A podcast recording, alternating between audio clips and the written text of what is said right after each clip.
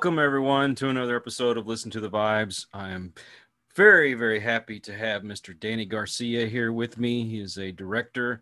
Uh, he's done some documentary films that I really, really enjoy. Um, one of them was The Rise and Fall of the Clash. Uh, another one was Looking for Johnny about Johnny Thunder. And my all time favorite right now is uh, Rolling Stone, The uh, Life and Death of Brian Jones. How are you today, sir? Yeah, good. Thank you. Still alive. Tell us a little bit about yourself. Well, um, I was born in Barcelona in the 1970s, so I'm an old dude now. Um, you know, I've been a music aficionado, you know, forever. Like I discovered the Stones when I was six years old, and I started collecting albums. You know, I asked my father, "Can you get me a Rolling Stones album?" And he brought me Aftermath. Ooh. And after that, everywhere we went, you know, what do you want? Do you want something like a souvenir? So yeah, I want a Rolling Stones record. So that's how I started my collection when I was a little kid, you know. And I, you know, I was always into music. Then punk thing happened, and my older brothers got got into it, and I discovered the Pistols and the Clash. And you know, it's been downhill ever since. You know, downhill. you know how it is. I hear you. So that love of music that just got you interested in doing documentaries. Yeah, well, I used to play in bands, and then I started writing in rock music magazines. Like when I was 19, I was doing fanzines before that. Um, so you know, I have this thing about music and communication. You know, forever. and then I went to live, I went, I went abroad. I lived in London for a while, for five years. Um, and when I came back, I started doing zero budget documentaries for local television in Barcelona. Mm-hmm. And they were about, you know, things that happened in the city. So, you know, I had friends who were DJs, so I would film them and interview them. And, you know, it was just you know little 30 minute things but that got me interested. Because um, you know that's when the digital revolution happened. Right. Before the digital revolution happened cinema was for rich people. So you had to go to a special school and learn and then get a lot of money so you could buy film and shoot 35 or whatever or 16 and you know that was like impossible for most, you know, everybody, you know, you know especially if you're not a rich kid, you know, with no support from your parents. How you gonna get all that knowledge and material? It was impossible. With the digital revolution, it made it possible for everybody to make film and you know music and everything that people do photography you can do with a phone these days you know Right. So I, you know, I kind of be, became fascinated with uh, looking through the the screen, you know, and um, that's how I started. Then I had the idea to make the documentary about the Clash, and luckily I knew people with money. I convinced them to back me up, and they foolishly did. and, that, and that got me started, you know, basically, really. So, how'd you get involved with Chip Baker Films? Well, we created that. Me and my uh, business associate, we created that company. Um, okay. Basically, because it was an outlet for us to release all these films about demented artists that you know I particularly love since I was a kid, like Thunders and Stiv Bators, Sid Vicious, Nancy Spungen, and all this, you know, Brian Jones, all this crazy obscure or semi semi obscure characters that were part of my universe growing up as a child and teenager. You know, I was like really devoted. You know, I was like, you know, I love Stiv Bators like nobody knew, nobody knows who he is still today. But back then, like nobody, only like rock and roll people and people who are into music knew who Stiv Bators was or Dead Boys or whatever. Mm-hmm. You know, basically me and a bunch of friends, you know. So it is really mad. It's really crazy to think that all these years after, I'm making these films about all these crazy, demented artists that I love so much growing up. You know, for me, it's a total, it's a trip and it's an honor, really. Yeah. Well, I could tell you really put your heart into it because I really love those documentaries. Thank you. I try. I try my best with what I have. You know, like I admire people like Roger Corman, stuff like that. You know, people that make something out of nothing. You know. Mm-hmm. You know, like people that would never spend a million dollars on a production. They would make ten movies with a million dollars or twenty, maybe. You know. you know what I mean? So, so that's my philosophy. It's really a punk rock philosophy. It's one, two, three, four. Do it. You know, just do it. So that's, some... that's why I learned. That's why I learned. One of the things that I learned that I take from punk rock is that DIY philosophy. You know, do it yourself. Oh. You know how to do it, no problem. Just start and it'll happen.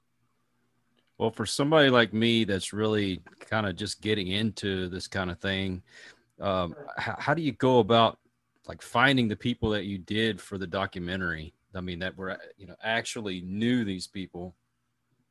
Um, well, I use Facebook a lot. anything, anything, web pages, email, whatever, contacts, asking people, how do I get in touch with this person, blah, blah, blah, you know. Um, that's how, you know, that's how it all begun, really. But, you know, once I had the Clash documentary in the can and released, then people were taking me a little bit more seriously. So it was easier to convince people. Not really A-listers, they're really hard to convince. Oh yeah. You know, because they got managers and what are you doing a documentary about a junkie? Oh no, sorry, we're not interested. You know what I mean? Not everybody wants to be associated with junkies and stuff like that. So I get it. But you know, to me, to have Walter Lure and Sylvain and Leee Childers and Jane County and all these people and Alan Vega and stuff, man, they are A-listers to me, you know? Right it might not be Steven Tyler and you know whatnot, but to me, these people are like top, you know. Oh, I know so exactly what you mean. I'm, I'm good, man. You know, I'm good. And there's the thing is, I always get in touch with like 50 people when I start doing these projects, and then 25 end up appearing in the film. You know, it's a kind of natural selection. You know, people not everybody wants to be interviewed. I don't want to be interviewed. I don't like being interviewed, to be honest. That's not my favorite thing. Well, I, I do appreciate you, you coming on. No, I mean, dude, we, we all need exposure. So I thank you for letting me, you know, blab about my stuff. Well, you know, I've I watched these documentaries and my love of it and the love of the music. Uh, I see somebody on there that I'm like, man, it'd be great to talk to them myself. And like you, um, I get on Facebook or you know I Google their name, get on Wikipedia, see if they have a website or some some way I can get a hold of them. And sometimes you get lucky. Sometimes people kind of look at you like you're stupid, but uh, you know when you're doing what you're doing, I, I, I mean, I would be really interested in doing it. But once again, you know, the people that we we really idolize, maybe not on top of everybody's list right now. I mean, I've, I've had bands on here that I've loved since I was a kid, and I've never dreamed that I'd be talking to them. And right. you know, okay, so maybe they're not on, on the top forty. To me, sure. they'll always be number one. Exactly. That's yes. what matters. So, what about all the the the different like films of these folks? How do you get a hold of that? Is it like old news documentaries? Or, yeah, I mean, you know, you have places like Getty Images and stuff. Then you have um, private collectors or photographers. You know, there's a lot of people out there with loads of material. Well, not loads, but you know, there is quite a bit of material out there. You know, to be licensed for whatever you're doing.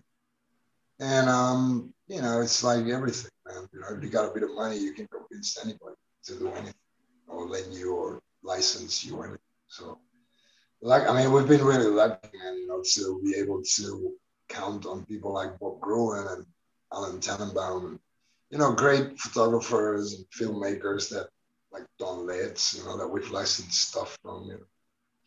I mean, dude, to me, really, like, I remember editing the Clash documentary and looking at Don Letts material and, you know, thinking, wow, this is like editing a Beatles documentary, you know, this is like, you know, because suddenly we had like footage that, you know, nobody had seen before.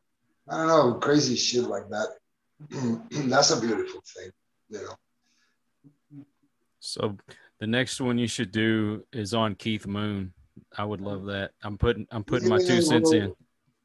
Yeah, I mean the, the problem with music documentaries is the music rights. Yeah. They're very expensive and the bigger the artist, the bigger the fee. you know, so that's the main hurdle we have to deal with, you know.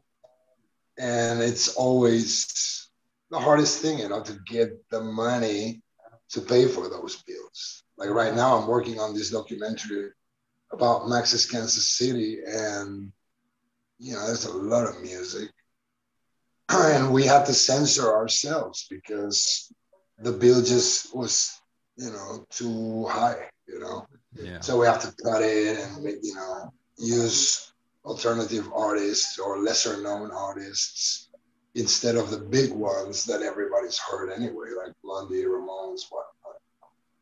It's a very interesting story, man, because nobody really knows what Max's Kansas City was nowadays. People know about CBGBs, you know, hardly.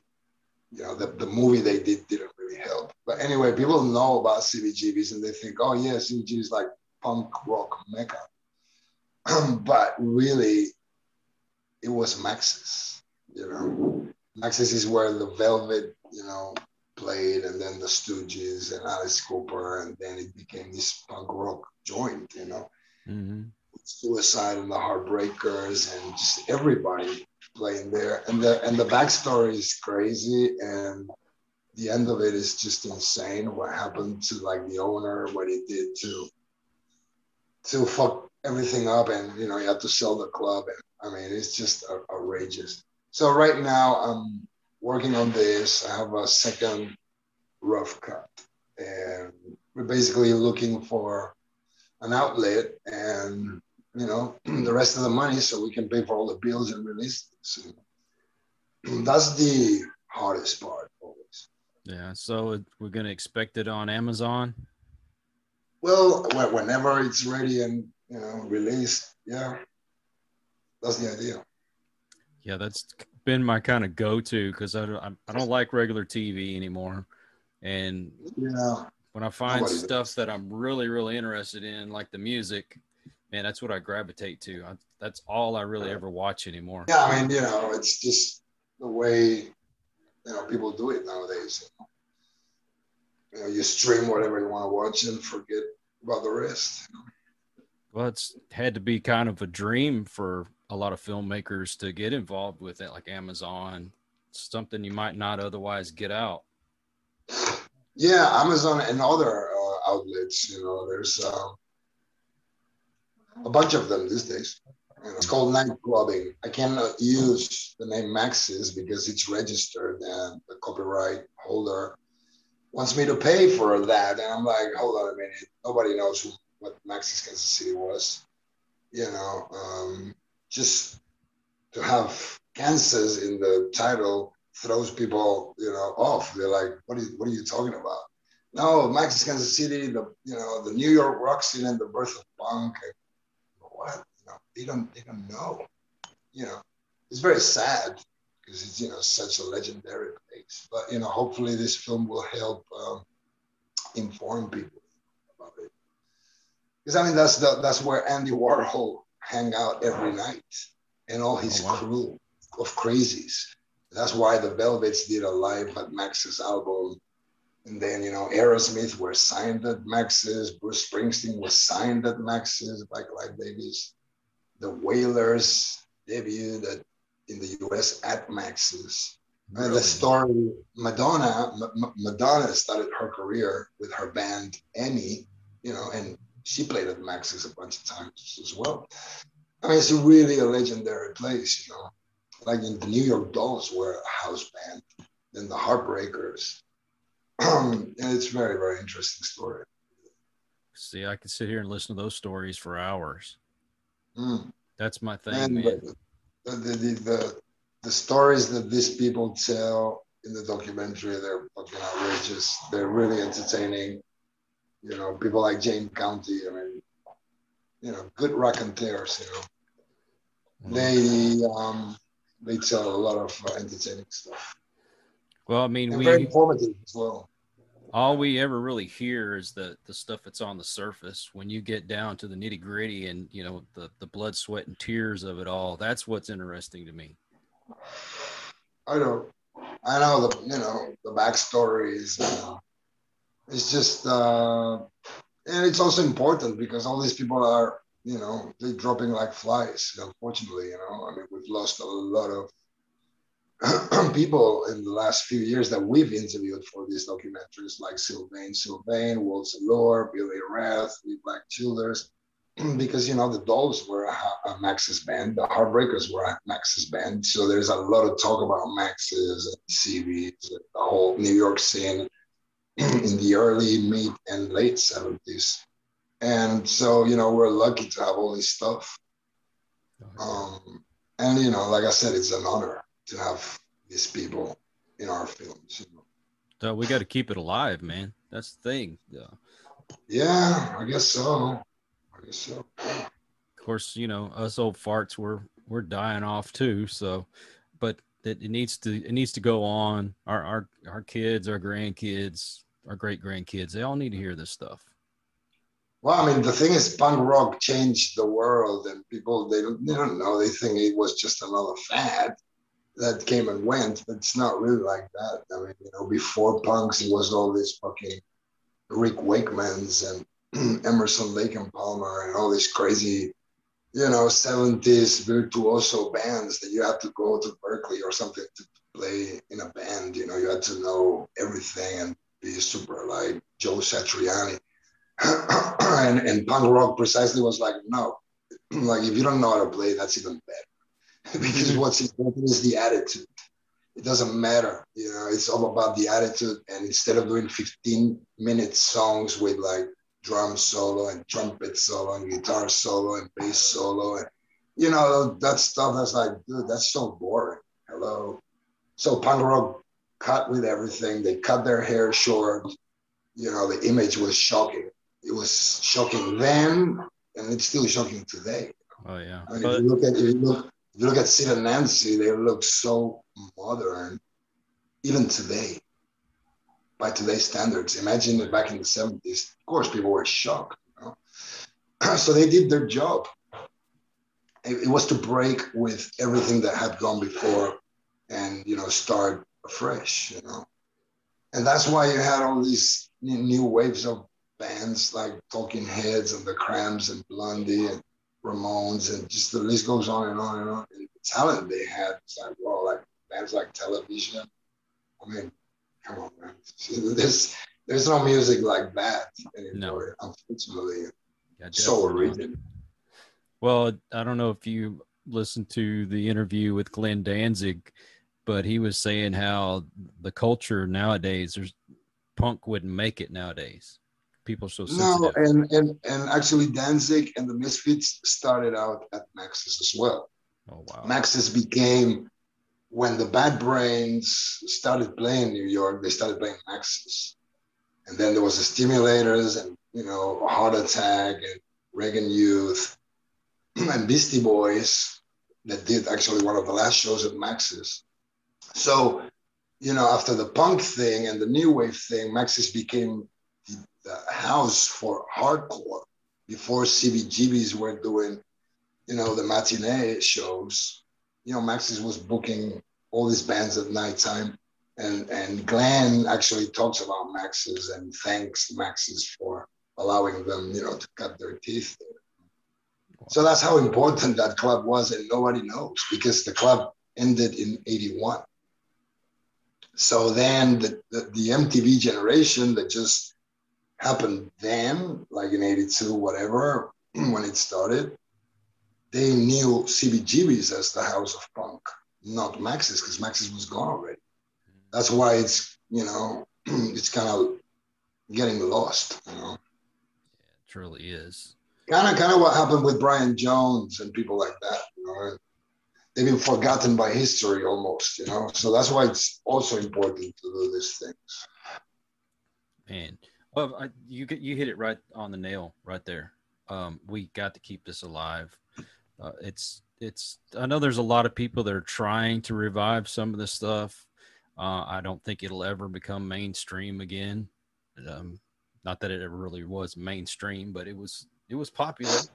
I mean, I remember yeah. all these bands from when I was in high school. But we we listened to all the punk music and the heavy metal and all that stuff, and yeah, just I don't see the same feeling that it had back then. It's gone. No, man, you know, everything is sort of bland and it's all manufactured. Uh, just the, the, lack of substance in music and film and art in general is, you know, pretty alarming. But then there's always cool stuff. There's always cool stuff. You just gotta look for it, you know, extra hard. You know, you just gotta search for it.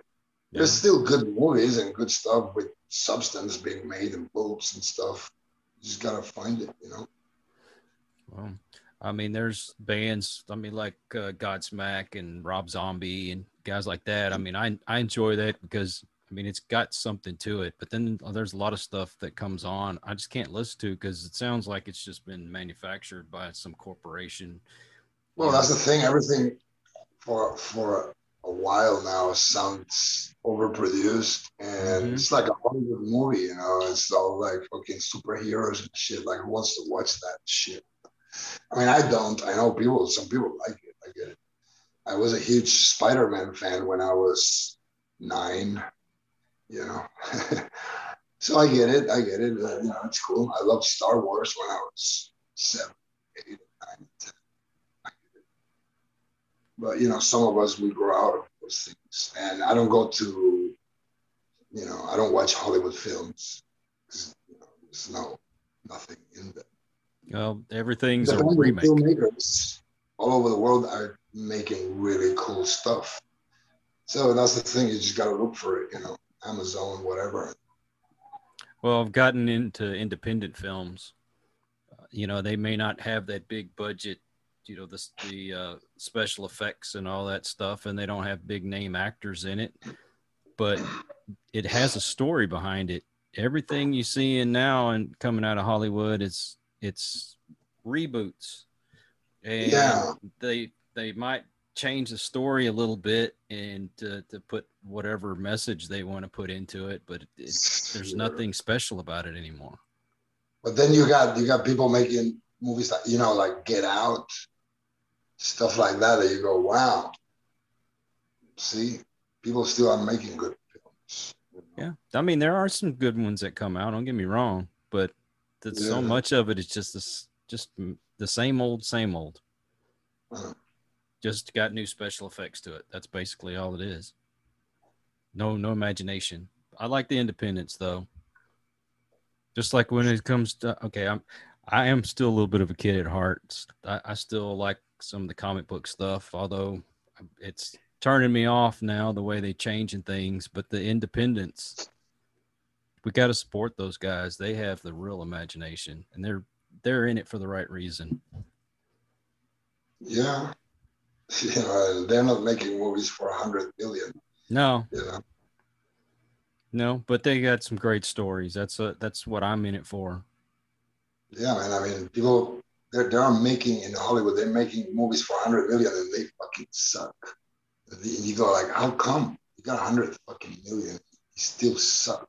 You know I mean? exactly. It's just fucking crazy. I mean, the way it is what they're remaking Pirates of the Caribbean, and I hear they're going to remake RoboCop and all these other ones. Like, why? To come up with something original. Yeah. But once again, no, no, no fucking imagination. But hey, we got these documentaries to go look at. I I really appreciate them. Um, you've won some awards for these things, and I, I don't know. You could tell you put your heart into it. Yeah, I mean, you know, we try our best. You know. Sometimes we succeed, sometimes we don't. But you know, we do what we can with what we have, and usually it's very limited budgets and stuff. But you know, I can't complain too much because I'm actually doing what I want to do. So, you know. Hey, that's the main part. You're doing yeah. what you want to do, and I hope you keep doing it. Thank you. Uh, I really appreciate you coming on. I know you got things to do. I won't keep My pleasure, you. man. We can talk another day whenever you want. Well, I appreciate that. Hey, keep in touch, and uh, I'd love to have you back on. You want to come on and talk about your new project once it comes out? Yeah, um, we'll promote it any way we can. Dallas twice to uh, premiere a couple of films there. Good stuff, man. Nice people there. I like it. You got to come to Austin, man. I've never been to Austin. I've been to Dallas, man. But I've always heard about Austin being the music city and da da but I never got to premiere anything there. Hopefully soon. Hopefully with the next one. Well, I'll tell you what, you can definitely get some good stuff here because there's a there's a lot of good music people around here. Some of them are yeah. local, and some of them we we got Willie Nelson here. So yeah, man, he's my he's one of my heroes. Robert Plant lives here. Yeah, well, he's not one of my heroes, but Willie, yeah, I like to smoke weed like Willie. well, anyway, I, have a good one. We'll be in touch. Yeah, for sure. Thank you very much, and I appreciate everybody joining us. Until the next one. Thank you. Cheers. Bye. Bye. Wow, another great episode. Thank you for joining us. And if you enjoyed, please like, leave us a comment, please subscribe, let everybody know about our channel, and please continue to support us. Catch you on the next one.